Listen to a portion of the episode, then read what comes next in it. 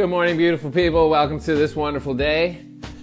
And welcome to something very different where I just wake up in the morning and I start babbling about what's on my mind that day. It might be something significant, might be something pointless, or might be something in between. It might be something about the news and current events, or it might be something about biology. Uh, you just never know what you're going to get when you listen to something very different. And I can guarantee you that when you listen to something very different, you are going to get a very different perspective and opinion as to the way the world works and what makes it go round. So sit back and relax and enjoy a few minutes of something very different. Thank you. On today's episode of Something Different, it is Monday, February 2nd, and I feel like talking about habits. When I talk about habits, the word habit just enters my mind, and I start to think about what is a habit? What does it mean to have a habit? What are habits for? Why do we have habits? And I start there and I just think about a habit. And a habit is something that I do mindlessly, right? There's good habits and bad habits. Everybody thinks we should have good habits. Develop good habits. Develop good habits. That's what we should do. Should we develop good habits? The habit, the word habit itself insinuates mindless decision or action.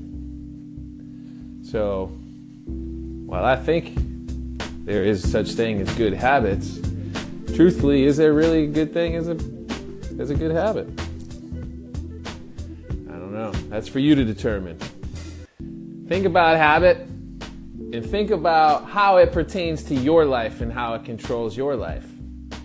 You know, and the first habit that pops into my mind that's probably the most detrimental to us is the habit of overthinking or negative thinking.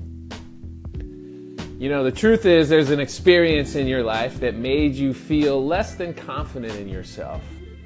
And the presence of that experience from the past is actually having a bearing on how you behave today. Now, that event is over. I don't think it should have a habit on how you behave today, especially if your outcomes that you have today are undesirable. So, what about the habit of thinking?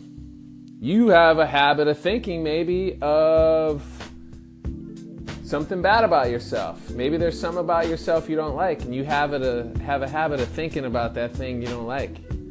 That habit right there is a bad habit because it brings your mood down a little bit.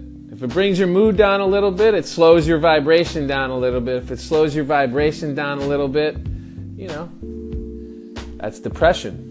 Oh, oh, a little depression from a habit of thinking something is bad about yourself when I guarantee you what you don't like about yourself, people don't even notice.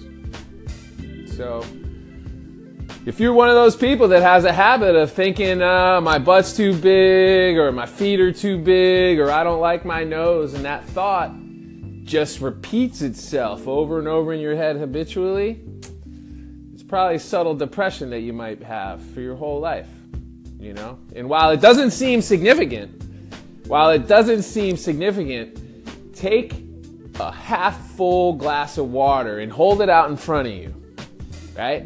The first week that you hold that glass, you may be able to hold it out in front of you for a week, but keep carrying it around for you. And after a month, doesn't matter how much that glass weighs or how significant that thought is when you carry it long enough, it has a burden on your life and it has an effect.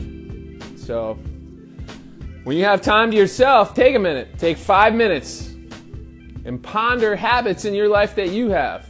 You know, habits of overthinking, but also what specific thought do you have a habit of reoccurring in your head over and over that might have a bad thought? So, one way to apply habits in your life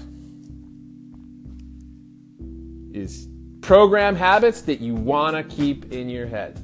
Have a great day.